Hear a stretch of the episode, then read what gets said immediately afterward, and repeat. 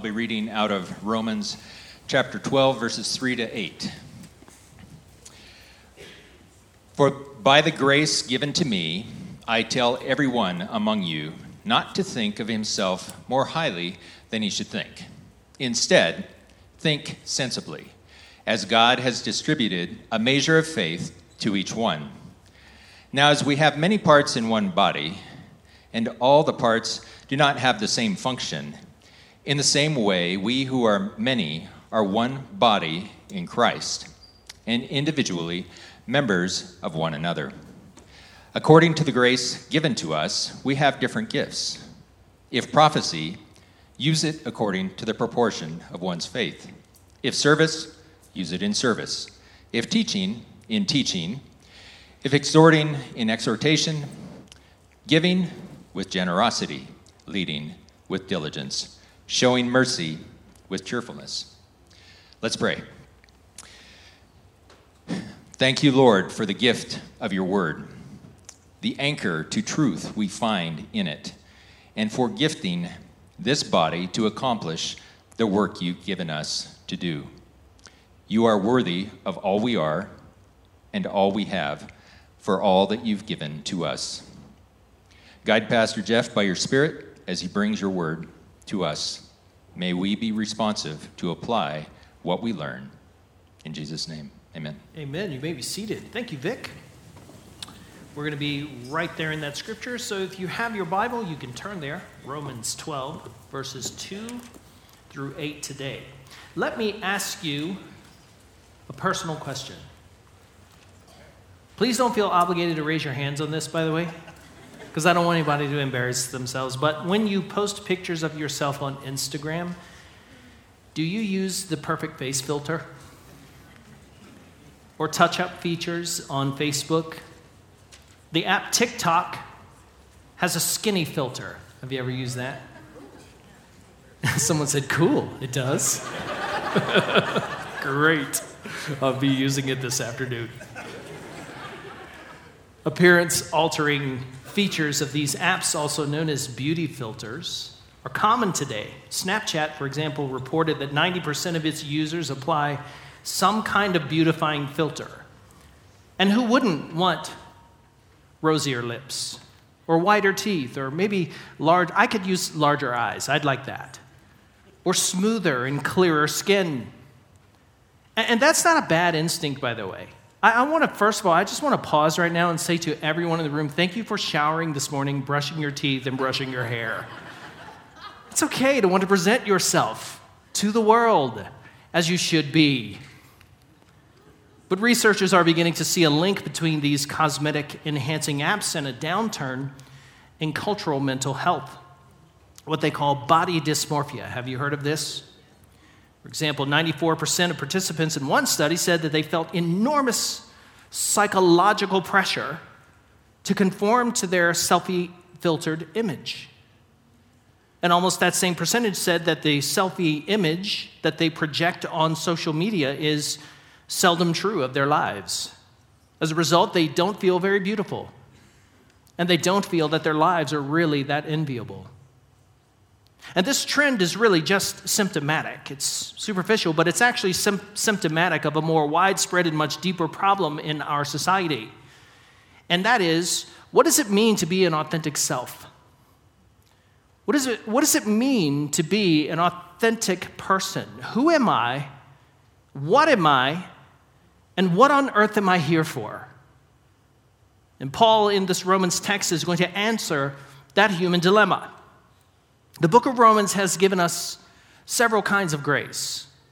The first kind is salvation grace. From chapters 1 through 11, variously, he, he's told us about saving grace. chapter 12, 1 and 2, and chapter 8, chapter 6, he's told us about sanctifying grace.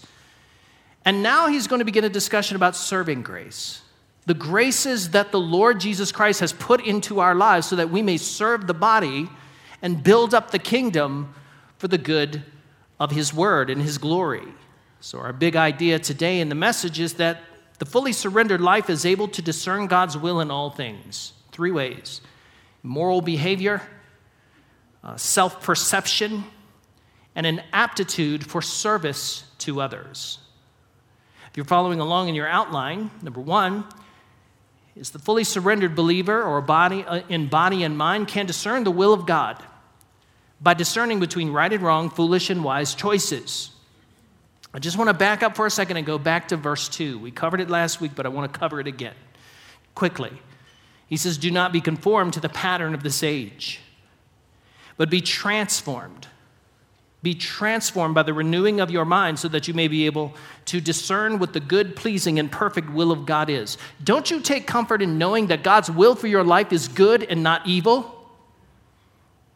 And that it's pleasing, it's not miserable, and that it's perfect. It doesn't lack anything for you. And so last week we said that a fully surrendered body life coincides with, or really begins with, a mental life that is renewed in God's Word, the Bible.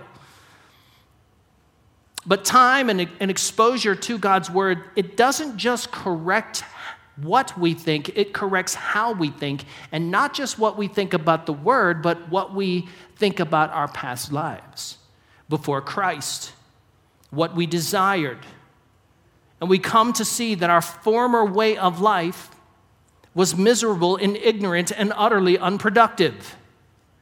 Look at how Peter puts it in 1 Peter 1 13 through 16. He says, Therefore, with your minds ready for action. Now, that's a military metaphor, which requires countless hours and drills to perfect.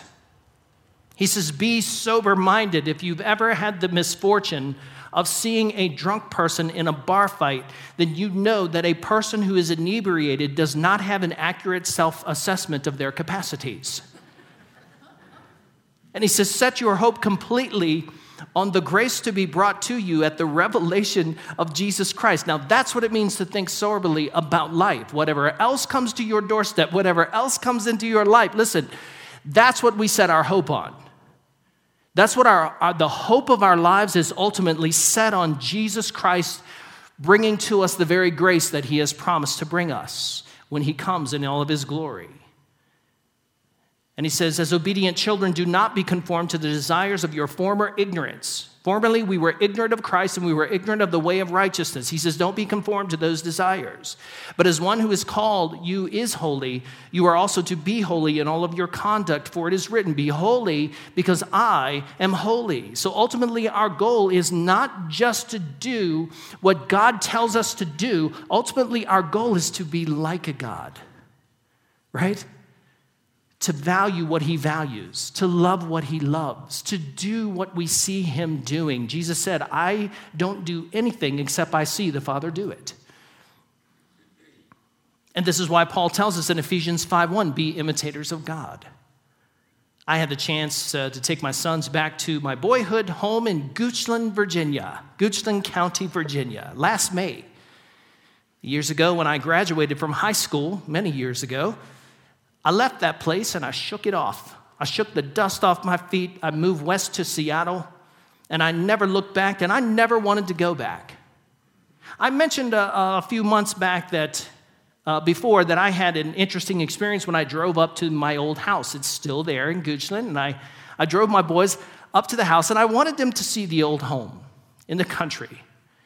And I expected something that I did not expect to experience.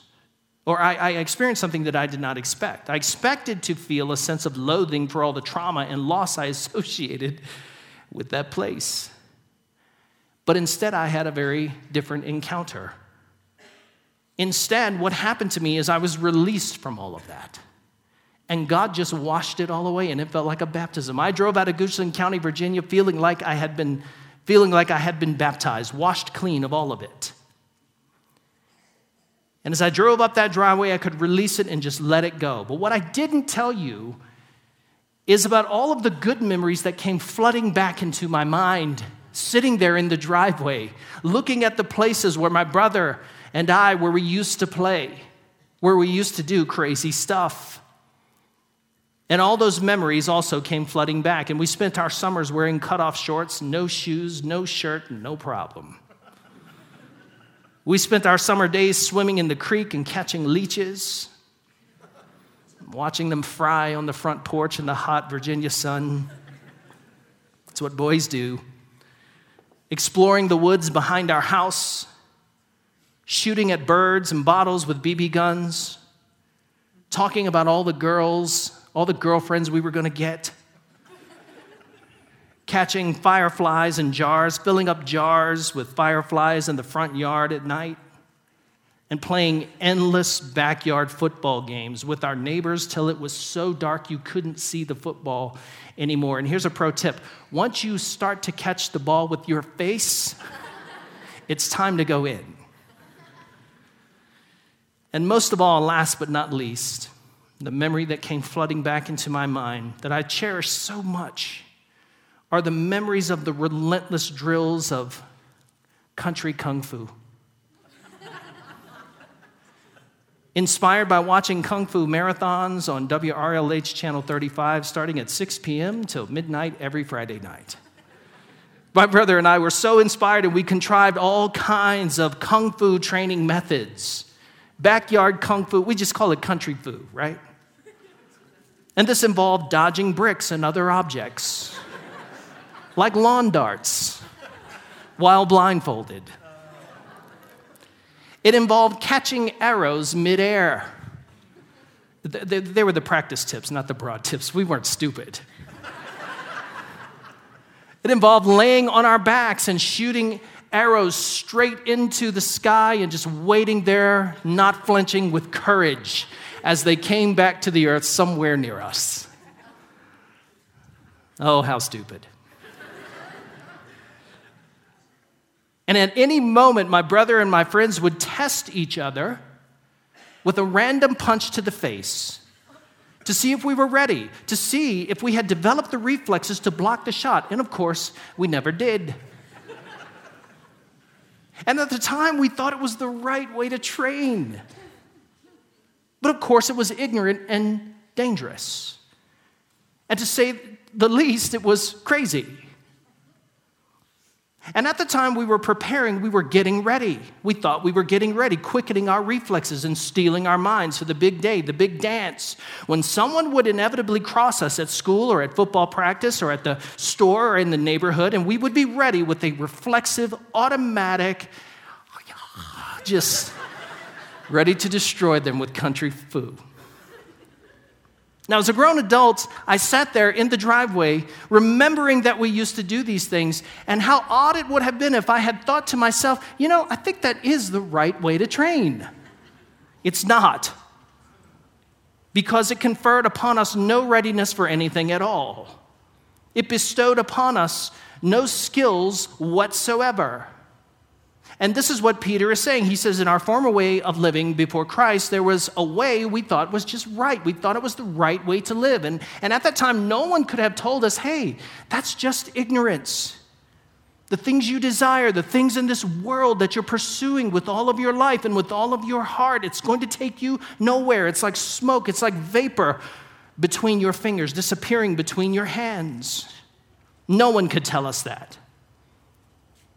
No one could tell us, listen, that stuff that you're focusing your entire life on is not going to prepare you to be ready for the big day when Christ returns to give grace and salvation to the people who have believed on his name and wrath and judgment to the people who've rejected him. And both Peter and Paul tell us to focus our mental and bodily life on those activities that contribute to our transformation into the image and into the character and likeness of Jesus. A renewed mind in God's word can help us to discern between right and wrong, between good desires and evil desires, between wise and foolish living. I want to take some space to show you this in Galatians chapter 5. Galatians chapter 5. This is in verses 16 through 26. He says, I say then, walk by the Spirit, and you will certainly not carry out the desire of the flesh. Now, the works of the flesh are obvious sexual immorality, moral impurity, promiscuity, idolatry, sorcery, hatreds. I don't know how hatreds are plural. Like, what does that mean? Various hatreds strife, jealousy, outbursts of anger, selfish ambitions dissensions, factions, envy, drunkenness, carousing, and anything else you can think of that would go in this category. That's like that. He says, And I'm warning you about these things, as I warned you before, that those who practice such things, that is, those people whose lives are controlled and characterized by this kind of behavior, they will not inherit the kingdom of God. But the fruit of the Holy Spirit is love, joy, peace, patience, kindness, goodness, faithfulness, gentleness, and self control. And the law is not against such things. Now, those who belong to Christ Jesus have crucified the flesh with its passions and desires. And if we live by the Spirit, let us walk or keep in step with the Spirit. Let us not become conceited, provoking one another, envying one another. So I want to make just two quick observations, big observations about that passage. Here we have a vice list of the flesh, and here we have a virtue list. We have two different lists. One of them is the works of the flesh, and one of these is the byproducts of a life in the spirit. So I want to counsel you not to take the vice and the virtue list and just make a punch list out of it. Or create an Excel spreadsheet where you track your vices and your virtues over the week. Paul's really not intending for us to do that. The reason for the list is to show us that it is out of the heart that grows whatever you put in the heart, whatever you've nourished the heart with. If the heart has been nourished in carnality and worldliness and the things of the world, then this is what is going to grow out of such a heart. And if the heart has been long nourished in the Word and walking in step with the Spirit, this is what is going to flower out of a heart that is filled with the Word and filled with the Spirit. And the second observation is that both the works of the flesh and the fruit of the Spirit should be obvious. He says, works of the flesh, they're obvious. Now, if you are having a hard time distinguishing between the two, like you could read the flesh list, the works of the flesh list, and say, I, I don't know about some of those. Some of those seem like a good idea to me. Like, I think, it's okay to gossip and, and, and factionalize the church. I, think that's all right. I, th- I think it's okay to sleep around and shack up with people. I think these things, I think outbursts of anger at everyone around me, if they disagree with me, than me just raining anger down on them, I think that's perfectly acceptable. Okay, if you're having trouble distinguishing what is a work of the flesh and a fruit of the Spirit, that means you need to get in the Word and get in the Spirit. Let the Spirit determine, let the Spirit guide you into the fruit of the Holy Spirit. So the fully surrendered believer, body and mind, can discern God's will, able, able to distinguish between right and wrong, the wise and foolish. Choices that either lead to actual readiness to receive Christ and his grace when he comes, or to receive wrath and exclusion from the kingdom also.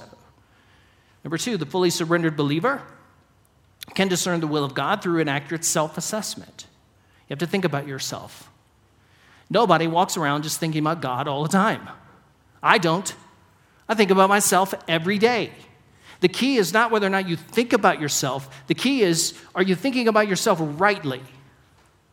Are we thinking about ourselves in accordance with what God says? Look at verse 3. He says, For by the grace given to me, I tell everyone uh, among you not to think of himself more highly than he should think.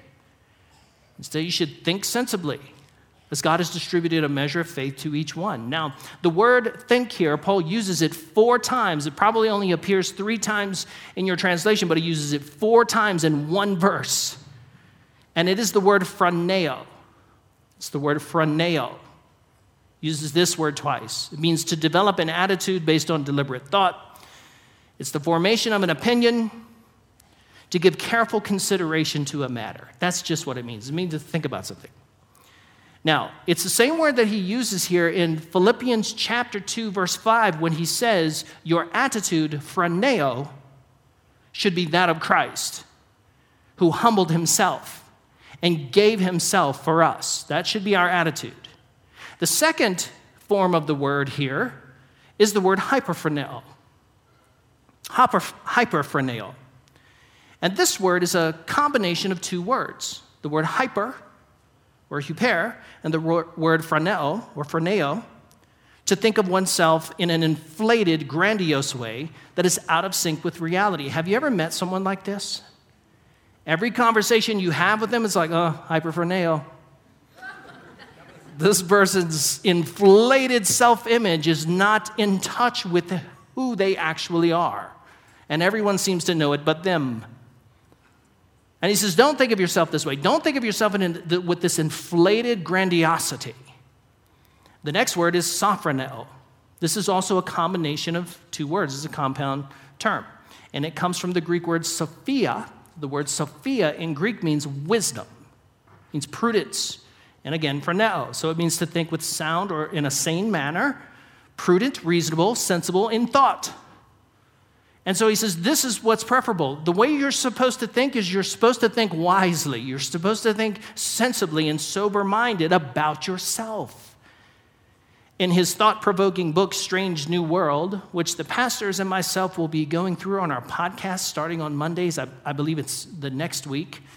Um, we're going to be putting that on our website. You can follow along. You can listen to our conversations. We're, we're going to be discussing Carl Trueman scholar and pastor Carl Trueman's book, Strange New Worlds, or Strange New World. And what he does is he captures how academics and activists have transformed how the Western culture has come to define human identity, which sparked the sexual revolution, which has opened the floodgates to radical individualism and individual self expression. And he notes several culprits in his book. The first one is the pursuit of the authentic self. Has anyone ever said this to you? I'm just being authentic. Really? the pursuit of the authentic self. He defines this in today's strange new Western culture. The authentic self is not based on any intrinsic design nor external authority, but instead on the basis of inner feelings or inner desires. I'll say it again. The authentic self in this world is not based on any intrinsic design, any internal design or any external authority, but instead on the basis of inner feelings and our desires. So the notion that value, meaning, purpose, identity, and function are externally conferred upon us by an external authority. It's bestowed upon us and confirmed in our biological design and the sexual codes or the, or the codes that attend our biological design. If you believe that, then in today's culture, you're just a heretic. I mean, it's, her- it's the modern heresy. And so Trueman notes that by contrast, the highest pursuit of the modern person is discovering their true inner authentic self, which is determined not by extrinsic authority, again, or confirmed by intrinsic design features. No, it is determined by how I feel about my life, how I feel about who I am, and what I desire mostly. What do you desire mostly? Well, that determines your identity. And this leads to the second problem in our culture, which is the expression of the authentic self. Well, I mean, if the authentic self can only be discovered by getting in touch with my truest feelings and deepest desires, then my highest aim is self expression, wouldn't it be? On this view, my chief aim, my noblest pursuit in life is that the expression of myself would match how I really feel inside, who I really think I am inside. And this has led to the sexual revolution. And while we typically think in terms of the 1960s countercultural sexual revolution, this mindset has deep roots in the writings of Karl Marx, Friedrich Nietzsche, and is popularized in the writings of that sexual wanderer, Oscar Wilde. The sexual revolution is aptly named. Why? Because it is a culture wide insurgency. It is a mass revolt against the sexual norms reflected in natural law and commanded in the Bible. That's why it's called a revolution. It is the denial of a fundamental code, a biological code of sexual behavior that is codified in both the physical body and authoritative commands of Scripture. And this has resulted in what Trueman calls the social imaginary. The person who thinks and acts and interacts according to the authority of their own personal imagination. Whatever they imagine themselves to be just is true, and you cannot controvert that. You can never question that. And so, this radical individualism could not be more opposite of the godly and biblical vision of individuality and humanity that Paul here embraces and teaches and advocates. Not only that, but it is hyperphroneo. It's arrogant, it's boastful. The boastful assertion that I am the decisive and final arbiter of all that is true about my identity raises me to the level of God Himself. And there is no authority, either external to me or in a written word or internally present in my body, to tell me who and what I am and what purpose I was made for. And I'm here to tell you that our cultural hyperphroneo is bunk. And it's bonkers. I mean, it's not just false, it's madness. It has led to our culture praising that which is morally insane and then damning that which is morally sensible and reasonable. They would look at a list like I just read you in Galatians chapter 5 and flip it and say, The works of the flesh are you denying me any of this that I want, that I'm entitled to. And so the fully surrendered believer, body and mind, can discern the will of God, what is right and what is wrong and can discern who and what they are, they can perform an accurate self assessment based on what God says and God's design. Number three, the fully surrendered believer, body and mind, can discern the will of God with respect to individual contributions to the body. He says in verses four through eight. Now, as we have many parts in one body, that's a great analogy. Isn't that a great analogy? And all the parts do not have the same function. So your thumb obviously does not do what your eye does. So don't stick your thumb in your eye. And in the same way, we who are many are one body in Christ and individually members of one another. Underline that. We're individually members of one another. According to the grace given to us, we have different gifts. If prophecy, use it in according proportion to one's faith. If service, use it in service. If teaching, teach if exhorting and exhortation, of giving with generosity, of leading with diligence, showing mercy, with cheerfulness. So, if what Carl Trueman outlines in his book, Strange New World, is true about our culture, and I think it is beyond the peradventure of a doubt that it is true, then what is the antidote to such a skewed and irrational view of the human self? Well, Paul gives us a biblical worldview of personhood.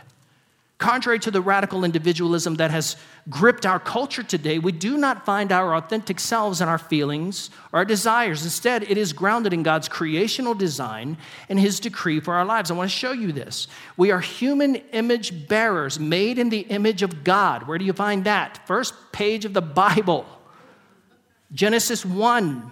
And He made them male and female in His image together. And we are designed to flourish in heteronormative, monogamous sexual relationships. This is so important to God that He gave us the marriage relationship as a sacred union. It's a sacred union. Now, listen, if Darwin's story is true, and you are nothing more than the byproduct of eons of natural and undirected processes. If that story is true, then there really is not, no such thing as a human being. You're just matter in motion. That's all you are. There's nothing to ground your identity. There's nothing to tell you who and what you are and what purpose you were given for life. But God says in His Word, I made you, I created you.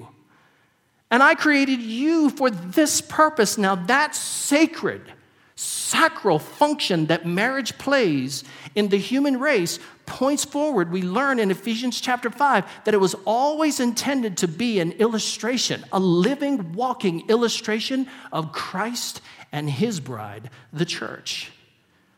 And this is why in the book of Revelation, so often it refers to the church as the bride of the slain lamb. Folks, marriage is sacred to God. It can't just be anything. And God, by design, has, is the one who determines what it is. And so, what Paul does is he gives us a, a worldview that grounds marriage, it grounds it in God, it grounds it in the nature of Christ's relationship with his holy, purified, spotless church. And Paul also gives us a countercultural vision of human individuality. Hear me well. Paul says, individually, we are members of one another. Individuals, yes. But we exist for the good and the edification and the health of the greater body. Now, our individuality, when you become a Christian and you come into the church and you come into the body of Christ, you, your individuality is not just swallowed up and erased in some groupthink cult. That's why we don't require you all to wear the same uniforms this morning. right? It's not groupthink, it's not a cult. Your individuality matters to God. God is the one who gave you the gifts that He gave you. God is the one who wired you in such a unique and distinctive way. There is no one else like you in the whole world. No one. So understand that God cares about your individuality, but your individuality was made and designed to bless the community.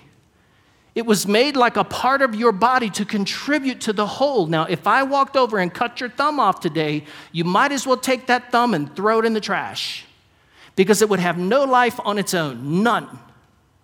Any body part that is away from the whole, any body part that is cut off from the rest of it has no life in of itself. And God made us individual and unique so that we would contribute to the kingdom of God and to his family.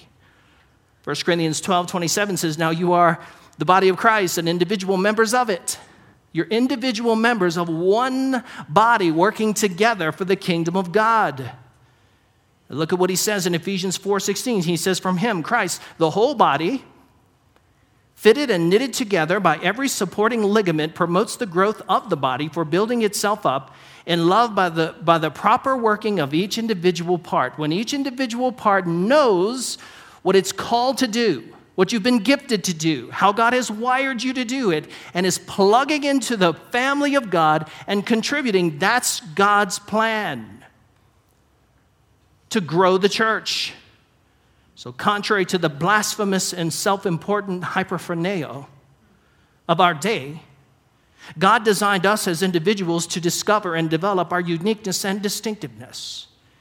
And not in some empty exercise in self expression or self realization or self actualization, no, but for the good of the family.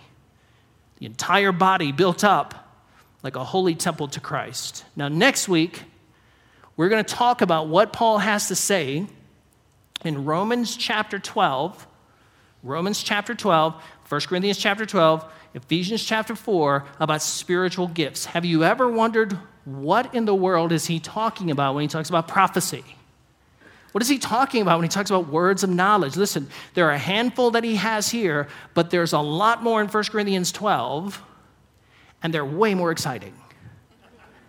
They're way more spectacular. We're going to talk about those. We're going to talk about what the Bible means when it's talking about this stuff. I'm going to tell you next week how to discover and develop and deploy your spiritual gifts, but I'm going to answer three things. Three things. I'm going to tell you why I am not a Pentecostal. I used to be. I'm going to tell you why I'm not a charismatic, though I certainly, certainly love my charismatic brothers, love them to death. And I'm going to tell you why I am a continuationist and I'm a partial cessationist. Now, some of those words, they sound a little odd to some of you. Just write it down. Next week, we're going to talk about that. I'm going to tell you why God has given us spiritual gifts in the life of the church. They're supposed to continue beyond the first century, but some of the stuff was left in the first century. And I'm going to help you see that next week. And I'm going to help you figure out how God has wired you, how God has made you and your spiritual gifts and gifted you to bless the life of the church. Are you excited? Man, I'm pumped. I, I already wrote next week's sermon. That's how excited I am. Not all of it, but a lot of it. I was supposed to take a day off, but I didn't. Um, so let's recap by way of some questions that will help you to apply the message today. First question is Would you say that you can discriminate between moral and immoral behavior pretty well? Wise and foolish choices? Have you renewed your mind in the Word and walking according and walking in step with the Spirit? Are you ready for action? Are you prepared with wise and sensible thinking to respond to the challenges that come in, come in your life? Number two, what would you say the works of the flesh, which lead to death and hell, would you say that those works are apparent to you? Is it, it is, is it apparent to you that sleeping around is a work of the flesh and not a work of the spirit? Or cheating on your wife or cheating on your spouse is a work of the flesh, not a work of the spirit? Is that apparent to you? Or are you still debating over what's, what is sinful and what's permissible? What is pure and lovely and praiseworthy versus what is unholy, unhealthy, and ultimately unproductive? Number three, do you have a biblical assessment of who and what you are? Do you believe what the Bible says you are? Are you able to discern yourself in light of the body? To discern yourself for the body? Can you do that? Well, if you can't today, if you would say no to any one of those questions, I would say that we're going to have pastors and elders down front after the service who can pray with you and help you through it, who can give you some instruction and pray with you and walk you through that, okay? Would you not go that way? Come this way. If you're struggling with that today, no shame, come on up. I'm going to pray for you, and the band is going to come back up and close our time with a song. Father, we thank you so much for giving us a reasonable, sensible vision for what a human being is. We thank you this morning that you have anchored our experience of the human life in your word and in your design for us. And so, Father, we glorify you. We thank you for that. And Lord, would you help us today as we seek to walk in step with your spirit, as we seek to renew our minds in the word, would you help us to discriminate between moral and immoral behavior, between wise and foolish choices? If you're struggling with that right now, would you just confess it to the Lord? Say, Lord, I need help. I've struggled with this. And I just need the Holy Spirit intelligence when it comes to discernment. Lord, help me to, to conform to a rational and sensible way of living. And Lord, we want to say that we want our flesh life, our body life, to be surrendered and offered to you as a living sacrifice and that we don't want to produce the fruits of the flesh, the works of the flesh. Would you help us do that? Would you help us, whatever is pure and lovely and praiseworthy and holy? Would you help us to think on those things? Would you help us to ruminate and think about the things that you've given us? Lord, we commit ourselves to that as well. If you're here this morning and you are not a believer, you came in the door and you say, hey, that, that strange new world worldview that you articulated, that's the one I believe. I don't have a biblical worldview. I don't think about the human being the way God does, but I want to. And what you said this morning just sounds right. And I'm tired of floating around in midair, the midair of the world, with no foundation and no ground under their feet. And I commit myself right now to Jesus. I trust that God sent his one and only Son to live a holy and righteous life for me, to die on a cross for me, and then to raise from the dead on the third day so that I would know eternal life. And I don't just want his salvation, I want his value system. And I pledge myself to it. I pledge my heart and my life to it. Would you do that right now? Just trust Him for salvation. Just trust Him for something, even if you don't understand all of it. And God, we pray all these things in the name of your Son, Jesus. Amen.